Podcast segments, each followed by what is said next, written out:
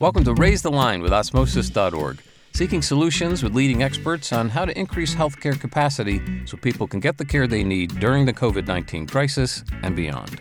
Hi, I'm Shiv Gulani. We're going a bit off the beaten path on Raise the Line today. Instead of talking to a medical school dean, clinician, startup C E O, or edtech leader, we're joined by Scott Carney, who has created a unique path of his own as an investigative journalist, anthropologist, and author. You may be familiar with his New York Times bestseller, What Doesn't Kill Us?, his most recent book, The Wedge, or his earlier works revealing some shocking truths about the worlds of organ procurement and adoption. His next book, The Vortex, about the deadliest storm ever, is coming out in March. His reporting has also appeared in many outlets, including Wired, N P R, Mother Jones, and National Geographic. And he also created and runs Foxtopus Incorporated, a multimedia company involved in publishing, audiobooks, podcasting, and other platforms. Oh, and also cat wrangling. This is a personal treat for me, as Scott's work has been highly influential on my own habit formation and understanding of the human body and what we're capable of. So Scott, thanks for taking the time to be with us. Hey, thanks for having me on. Hopefully a lot of our audience is already familiar with your work. I've talked about it before in other contexts, but for their benefit, can we start by hearing more about what got you interested in investigative journalism? Yeah, the story is sort of funny. Like, you know, I was a, a kid who went abroad in college to India. I lived there for a year and I was like, this is great. It's so chaotic. And I loved how just like intense every moment is in India. And I wanted to, you know, essentially I just wanted to keep on having adventure in my life. Let's just be real. I, you know, twenty, twenty year old kid, what, what am I going to do? I want to travel. And, uh, and I wanted to find a way to like make it a real career. And so I bumped around in academia for a while. I was like, hey, the way to travel and have fun is to be a professor, which is not true, because when you become a professor, you're basically just fighting tenure committees for like ten years. And I, I'm way too A D D just to focus on one subject. So I dropped out of the PhD program and started writing stories for like local weekly newspapers. I think my first article was about joining a clinical trial at a place in Madison, Wisconsin, for the erectile dysfunction drug Levitra, where I was like locked in a room with, I think it was about thirty dudes on penis poppers, checking out like what the maximum livable dose is. Like it was that first stage of the human trials, like what amount of Viagra will kill you? I was in that trial, but I, I didn't die. So that was cool. Um, so that was like sort of a funny sort of experiential story. And it was invigorating. And then I moved to India shortly thereafter, after I sort of got some traction. I was starting to write for Wired, for N P R, for Mother Jones, and moved to the South Indian city of Chennai, where I discovered all of the women in a village right next door to where I was living had sold their kidneys. And I was just in the middle of this enormous organ trafficking scandal. And I was one of the first reporters on the scene. And it's just sort of been off to the races since then. I'm like, oh my God, I'm going to just go find out why this is even happening. That's incredible. And anyone who reads your books knows like that curiosity that naturally just comes from you is permeating through the books, like kind of the threads you pull on, even The Wedge, which I most recently, I read it kind of late to the game. I read it in January, and all the things you have done personally, from climbing Kilimanjaro in shorts with Wim Hof to the, the M D M A trial. So mm-hmm. I'd like to start by like just understanding, like, how do you come up with your, like, is it just you pull on threads and you do a deep dive, or like, is there something where you have like this massive bucket list of a thousand things you want to do, and then some of those become books, some of those become articles, some of them just... You know, coming from anthropology, so I did a lot of anthropology, you know, and there's this idea, there's two ways to sort of approach any anthropological subject. They're emic and edic, which are just stupid buzzwords. Emic is like from the inside, like you get involved in the culture and then you sort of like understand where you are. And there's edic, which is from the outside, the objective view. You know, how are the natives doing, right? And my, and there's benefits to both sides. I don't want to knock either side, but my feeling is that there's no such thing as objectivity, especially when dealing with humans, right? Especially dealing with like social interactions. There's an objective world out there. It's just how you access it is contextual. And so when I do reporting, I always acknowledge that I am in it and I am sort of affecting the scene that I'm in. So it's hard to sort of like extract me, but which also allows me to have like some pretty adventurous things. Like I'm going into these situations, and it's just through my experience as the writer that you sort of can understand, you can decide whether you like me or you trust me or not, but you can also sort of like see how I'm interacting in that space. Your other question is like, how do I choose these topics? I feel like I'm intensely A D D. Like I am pulling on, my thoughts are all over the place all the time. And, and I get fascinated by something and I absorb everything I can about it. And then I vomit it onto a page as quickly as possible so that I can move on to the next thing, the next shiny object that's like sort of flits across my eyeballs. And so a lot about this job is both careful research, but it's also being like, I have to move on to the next subject because there's too much out there that I want to look at. Let's go into actually, the. Uh, this is a question for later, but I'm going to move it up earlier because your book's coming out in a month from when mm-hmm. we're recording this on climate change and the deadliest storm. You know, that is definitely a departure from the last two books on kind of the limits of human endurance and resilience. Let's talk about that. Like what got you interested in, I mean, obviously climate change, and can you tell us a bit about the book? And then maybe if there are any applications for that book to, you know, human health, clearly there are, and I'd love to hear your take on it. There are definitely ways that all of my books are related. You know, I think one of the last lines in What Doesn't Kill Us, I talk about how our world is changing and how like cold, this idea of cold is maybe going to go away for, for many people. Like your winters are going to get shorter. You're not going to have the seasonal adaptations. So that's sort of part of it. But I'll say I actually started writing and getting interested in what the book that became The Vortex before I even met Wim Hof. So it, it actually predated in many ways um, all of that stuff. It started when I was hanging out in Bangladesh doing a story for foreign policy about this thirteen-year-old girl who got shot on a border wall between India and Bangladesh. And India had built this whole wall around all of Bangladesh. If, if you can think of the map of Bangladesh, like India's like hugging it. It's got this arm around it, basically, with a little bit of Myanmar over by the fingers. But India it, it like built this wall because they were worried about climate refugees. And I was like, well, why would they do that? Like, we know Bangladesh is like, gonna sink, right? We all sort of heard that story, but like, why would you go through the efforts of building a wall? And so I tracked that back to this like historic storm where five hundred thousand people died in the storm. There was a war, and then millions and millions and millions of people crossed the border over to India. And, you know, if you can think about how America responded to a few thousand immigrants coming over in migrant caravans. Think about how, what a nation would do with millions crossing the border. And so that's why India has built this wall, and they've armed it with like these, I mean, they kill a lot of people. You know how America arrests a lot of people, these people shoot a lot of people. So the, the story of The Vortex is a story of like how that war happened. And then we're tracing it forward to say like, and here's where we are now. And it's all an allegory for climate change around the world, because as the earth heats, we're going to have more storms, just sort of like the fact of the climate. And as you get more of storms in more vulnerable areas, you roll the dice every time as to whether or not this will affect political systems in the same way it destroys beach houses and villages. Many of those storms and other climate disasters have like massive political ramifications. Yeah, absolutely. I mean, the drumbeat has become louder. I think there were like eighteen multi-billion dollar storms just last year. Mm-hmm. And one of my favorite spots, not too far from where you are in Denver, is, is Tahoe. And Tahoe, mm-hmm. I was there when the fires were coming through. Then I was there when the blizzards came through in December, and it was like mm-hmm. kind of crazy. So I, I actually just pre-ordered the book while we were talking. Nice. So I'm excited about it. That's a sale for me. That's like I, that's like two dollars in my pocket in like a few months. You know? In a few months, yeah, exactly. You do it because you love it, and so. You know, our audience is a lot of current and future healthcare professionals. So they're very much right. science-based, evidence-based. Some of them are anthropology Good. backgrounds. Would love to hear, you know, when you went out to meet Wim Hof for What Doesn't Kill Us and writing that story, you were going out there to debunk him, right? Like you thought yes. it was like kind of a cult leader and stuff. Now, can you take us back to that moment of like when you first started experiencing things yourself where you're like, wow, there's actually more here that we Western medicine or we just don't understand about the body. Right. And and like, what are some of the most surprising things that you came uh, to realize? Mm-hmm. And then what are the lasting habits you have as a result of all the investigative journalism you've done? I'm going to have to answer this question in two phases. One is Scott Carney in twenty eleven, when I first heard about Wim Hof and first met him. And then we, we'll need to fast forward to Scott Carney in twenty twenty-two, where my, some of my opinions have changed. Now, you know, back to twenty eleven, I had heard about Wim Hof. I saw like this photo of this like mid fifties guy sitting on an iceberg. I was like getting out of shape. And I was like, oh man, this guy's got something that I don't have. And, and he was not famous then really at all. He had done like a couple like media stunts. He was more like a clown, like the ice clown at best.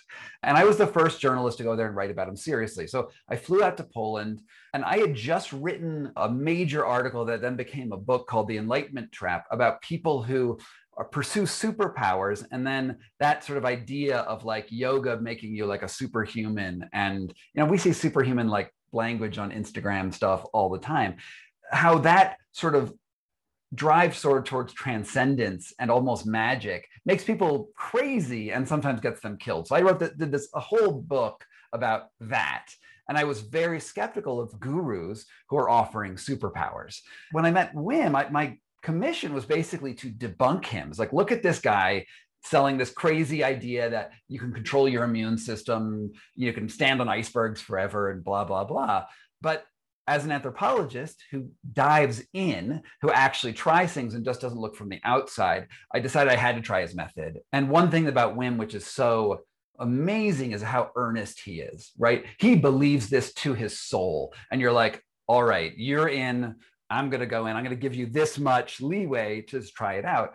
And lo and behold, it just works, right? The breath work, you know, I do the breath work and all of a sudden I'm holding my breath for three minutes at a time. I do more push-ups than I'd ever done before while holding my breath. And over the course of a week, I do all of these ice stunts where I end up climbing up a mountain in my skivvies and I'm hot the whole way up. And I'm like, oh my God, this is crazy. Is this prana coming down from heaven, or is there like an anthropological biological explanation? And being science-based, I'm very interested in the science. And this was sort of before a lot of the immunological research had been published, although they were conducting those trials around the same time that I was there. It turns out exposing yourself to elements of various sorts, as long as it's not like damaging you, it, it really does make you stronger. It allows you to, to increase your threshold of resilience. And, you know, there's these autoimmune reversion things that are really cool. I will say that once I started doing the Wim Hof method, I used to get canker sores all the time, which are like these sort of mouth ulcers that just suck. I mean, they're not lethal, but they just suck. And I would think of myself as a canker survivor, couldn't smile or laugh or anything like that. After I did the method and I just sort of kept up with it, I never got them again. And I was like, oh my God, like it has this like real tangible effect. It always, like, weirdly, more than anything else, that's what keeps me coming back to the Wim Hof method, is like, you know, you, you lose a habit for a little while for whatever reason, and you're like, ah, I'm not going to do something else. And then like a canker sore, I'll be like, hello, I'm thinking about showing up, you know, those prodromal early symptoms. And I'm like, oh, got to get back into it. And I do the method and it goes away fast. And so I know I, I, I get this like sort of stick always pushing me back into the method. And that's been, that's been great. Now, fast forward to two thousand two, so it's twenty twenty-two, Scott. I initially wrote that book about Wim Hof and was like, he's an amazing guy. And like, it's not a cult. It's actually, there's real science. And I will say that if I wrote What Doesn't Kill Us today, after Wim Hof has risen to like this international celebrity that he is now, I think my book would have been a little more critical of the way that fame has framed the Wim Hof method in the present day. It has become very over-masculine. It has become very anti-science, where Wim used to go get all these studies done about him. And it was like very science-based. We, we, we injected people with endotoxin. We have this data. We have numbers. We have like real people with PhDs looking at it. Now it's like Gwyneth Paltrow, Joe Rogan. It's like fame has sort of taken over what the Wim Hof method is, and it's actually eclipsing science. And there's a there was a video posted three or four days ago on Instagram of Wim Hof walking on water, quotes around that. Like there's like a little platform under the surface of water, but he's walking out there like Jesus. And I'm like, whoa, this is not the image of science that I have. So I have this very like conflicted feeling about the Wim Hof method lately, just because it's turning away from this, its scientific roots, which are there and it works, into this sort of more celebrity focused sort of floofiness, which I really don't like right now. It's, that's really interesting. It's like going back to some of the things you were talking about in the Enlightenment Trap in terms of, you know, mm-hmm. superpowers and people maybe pushing themselves. But it has, I mean, your book was one of the first, if not the first I had read that kind of now there's a bunch of books that talk about this type of stuff, right? There's Stealing Fire. James Nestor is going to be on the podcast talking about breath, which is interesting because mm-hmm. is it all just breath holds like Wim Hof, or do you do other kind of prana, pranayama and breathing? What are some of the things? I mean, this is where The Wedge was really interesting because it came out nine years after, I guess, you first met Wim.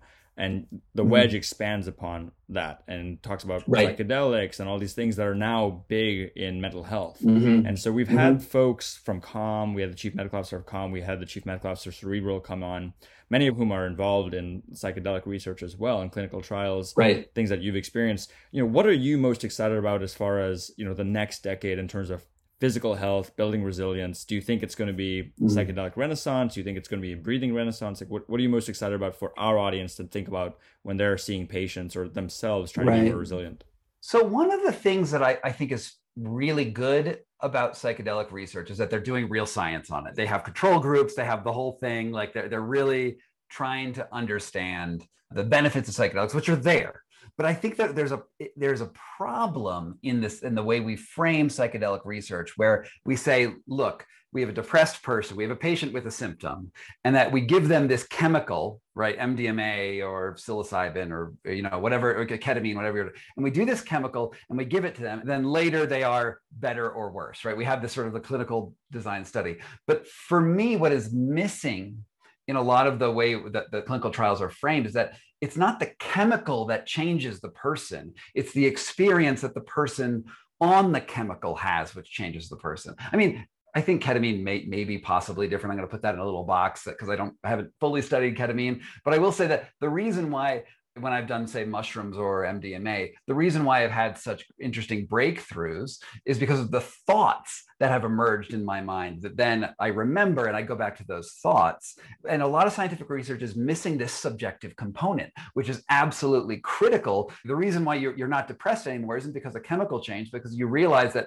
you're mortal and you only have so much time in your life. And, oh my God, I have to go like carpe diem. Like that was the thing that, that flipped them out of the depression. And the chemical maybe opens the door to that realization, but there is really this chewing that goes back and forth.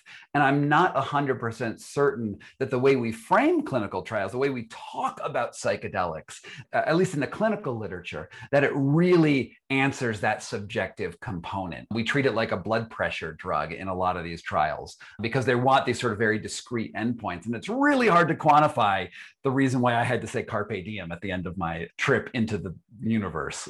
So that is something that I, I hope does get explored more in the clinical setting. There are certainly just amazing novel uses. I mean, in, in the chapter where I did M D M A with my wife, so that's the street drug ecstasy. I had two clinicians come in and observe us and sort of like they were going to guide the session. And the amazing thing about M D M A is it sort of makes, makes everything happy.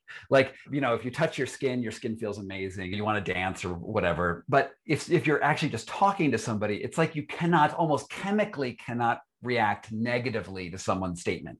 So if I said to my wife, you know what? I hate your mother. She's not going to say, well, I hate your mother, and like we would blow up and have that whole fight. Instead, she'd be like, yeah, you know, sometimes, you know, these things work this way. And then you have this like very productive conversation where everything has to end on a positive note because you're dumping all of those feel-good chemicals into your brain. That session, when we sort of reconnected with the psychiatrist afterwards, who had never actually seen an M D M A session before, they had just sort of read about them, but they were both gobsmacked because they said it was like watching six months of couples therapy play out over the course of six hours or whatever the, the half-life of that drug was.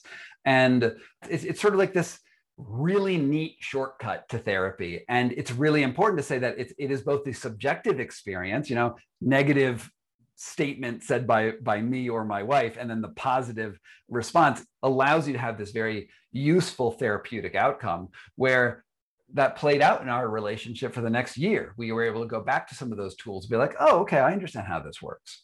That's awesome nuance. And I, I think two people you may know or uh, love to connect you at some point. One is, so my board member at Osmosis, a guy named Mitch Rothschild. His wife, Rachel Yehuda, is one of the N I H clinical trial sites. She runs, she's a National Academy of Medicine psychologist, running M D M A-assisted therapy for veterans with P T S D. Awesome. Right? So mm-hmm. that, that whole concept of like, guided therapy sessions like you guys had. Like, again, one reason I love re reading your stuff is you have the science hat and then you, you're in it. And so you experience mm-hmm. it, where you can talk meaningfully about both the research and then your own experience with it. And you qualify it quite a bit by saying, this is my experience and this is what the research mm-hmm. says. So she, and then one of my investors, Zishan Mohammadi at M B X Capital, his whole thesis is around, like, for the psychedelic renaissance that's happening, it's it's experiential. It's exactly what you said, where it isn't just a wonder drug like like um like the Viagra drugs, which we talked about at the beginning of the podcast. It's the experience of, like, post integration work, right? And revisiting. Yes. And same with Wim Hof, right? Like, you may not like any method. It's not a magic bullet. It's it sort of makes you have realizations on the drug that then eventually. Right. That eventually, if you integrate correctly, could be good. And that's the same you refer to in, in the ayahuasca mm-hmm. method that you were doing too. So mm-hmm. where do you think, I mean, you've been covering this stuff for some time, like, where do you think, like, Western medicine is with regards to accepting this stuff? And what do you think needs to happen?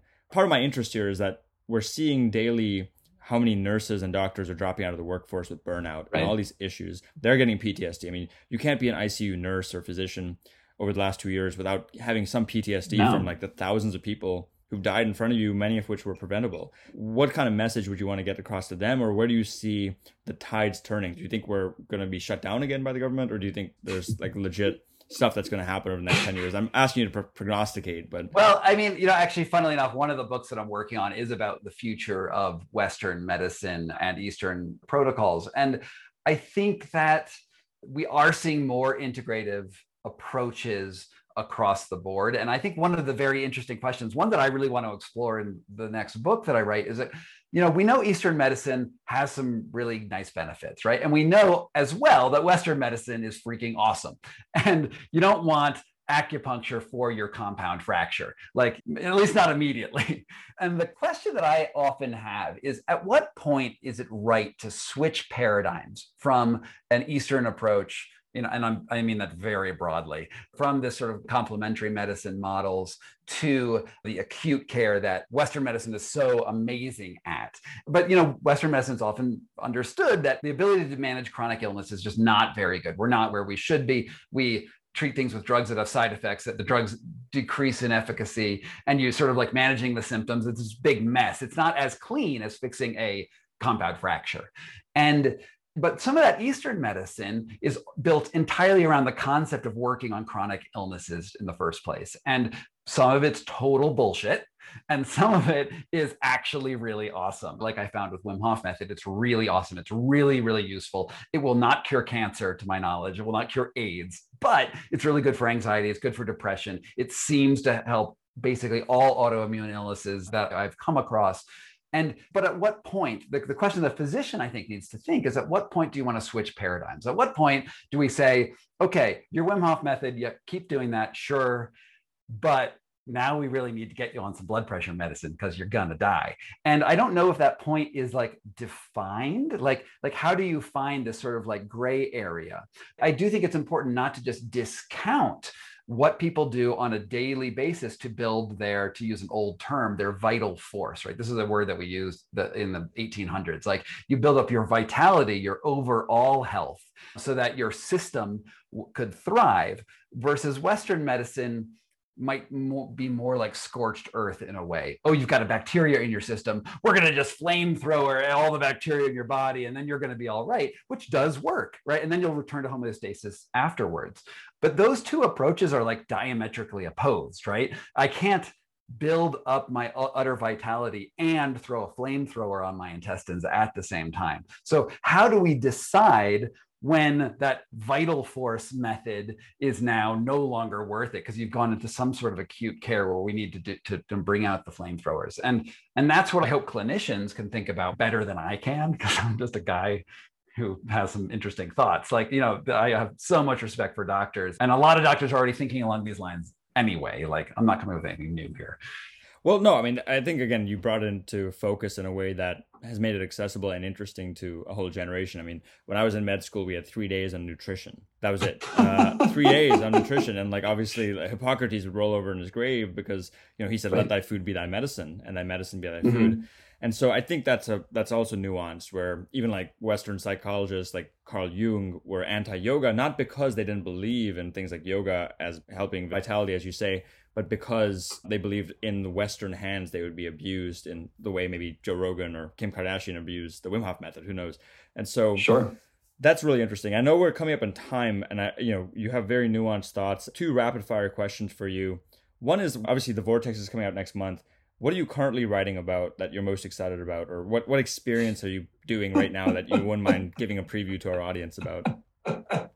It's just so funny because I have six books coming uh, in the works. I have The Vortex coming out. I'm working with my wife, who's a podcaster, and we're putting out a series of kids books. One's about Bigfoot. The other's about extraterrestrial life, where we try to take on these like bizarre and sort of fictional-ish topics, but then apply science to them. So we use it to sort of like teach Bigfoot. Crazy, but let's talk about evolution. Like, how would Bigfoot exist, right? And, and, or, you know, space aliens. Are we visited by U F Os? Well, let's talk about the physics of what that is about. So that's like one section of my company, Foxtopus. That's not, I'm sort of a co-author on that stuff. I have a book about that I'm, I'm just working on right now about Santa Anna, the guy who stormed the Alamo and killed all those Texans. And uh, I want to write a, a biography of Santa Anna to talk about how like Mexico actually maybe should have been the superpower in North America. No, it shouldn't have been the United States. And by the way, those guys in the Alamo were just like slave trading assholes anyway. So who cares if they got massacred? I mean, I have a lot of different stuff coming out, coming down the pipeline. Is the forward going to be written by Ted Cruz or? My marketing plan is to get banned in Texas. Easy, yeah. That's hilarious. Uh, you know, the teaching, the, the children's book education stuff is very resonant. We're a teaching company. You can see in my background here. You know, mm-hmm. we, we love that kind of work. And what else? Did you want to add anything else to that? Yeah, and I'm working on another book about the future of medicine, which is the stuff that I was talking about. When do you switch? What is complementary medicine? What is the standard of care? Like, you know, I don't know. We're, we're playing with the title standard of care because it sounds so comforting. Oh, you're getting the standard of care here. So that is what you should get. But when you actually look at where that term comes from, it's an insurance term. It's like, this is the minimum you need to apply not to get sued. And so that's a very different concept when you walk into an office. And, and what does it mean that insurance defines medicine? You know, and there's all these problems. Like these the people come to doctors and think they're scientists. Piffle. You're, I mean, there's some science involved, right? But, you know, if you look at like what Lester King used to, you know, wrote about, like on medicine, the idea that it's really about a relationship between the doctor and the patient trying to figure out symptoms and signs. And there's so much subjectivity and outcomes that cannot be determined. But the Americans, we want answers, right? We want like certainty. And medicine doesn't offer certainty. It doesn't promise. Like there's no scene where someone's like, doc, how much time do I have to live? And you can go check a chart. It's like, oh, well, it's like sixty-two days. This is like a like a fiction that Hollywood comes comes up with, but people believe that that's the way medicine should be. So I want to sort of like examine that fundamental relationship in yet another book that I'm writing. We definitely have to bring you back on the podcast for that. That could be its entire episode or, or more, because that is like at the crux of art versus science taught in medical schools.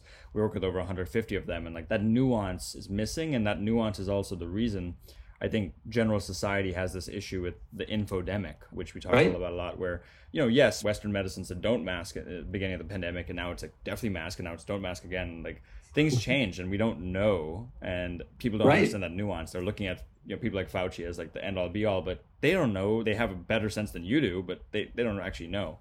Yeah, I mean, the gray area is so important. Like, we want to be so black and white in the world. Like, we're right, and I can do one hundred forty characters on Twitter. It's three hundred now. I can just destroy you, right? It's like it's like the, these like stupid conversations that we have in, in, in the world where we think there is an answer to complex, nuanced, impossible to answer uncertainties. And it's like we're all children. It's, it's like everyone is like a nine-year-old child who just wants their parents to tell them how the world really should work. And the parents, or the doctors in this case, have to create a convenient lie to make them sort of like follow in line with what the best possibility might be. And it's, you know, I don't have much faith for the future of the world. So, you know, it's, we're all, we're all in it together.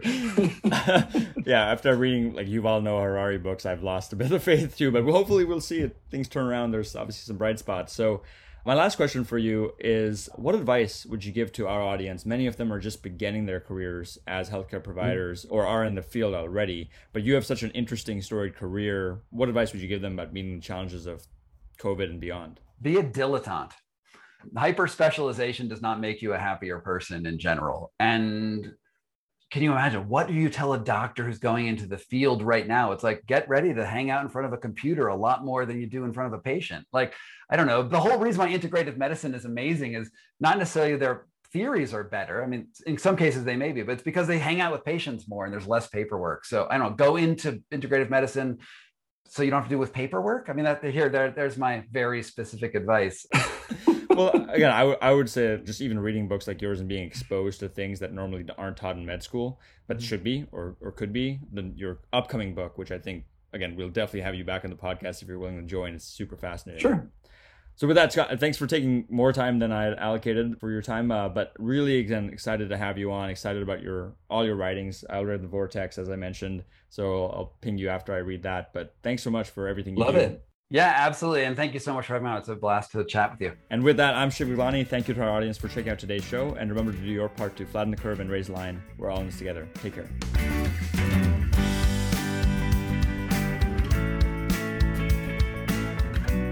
For more information on how you can help raise the line and flatten the curve, go to osmosis dot org slash covid nineteen. If you like this podcast, please share it on your social channels. You can also subscribe to the series and check out all of our podcasts at osmosis dot org slash raise the line podcast.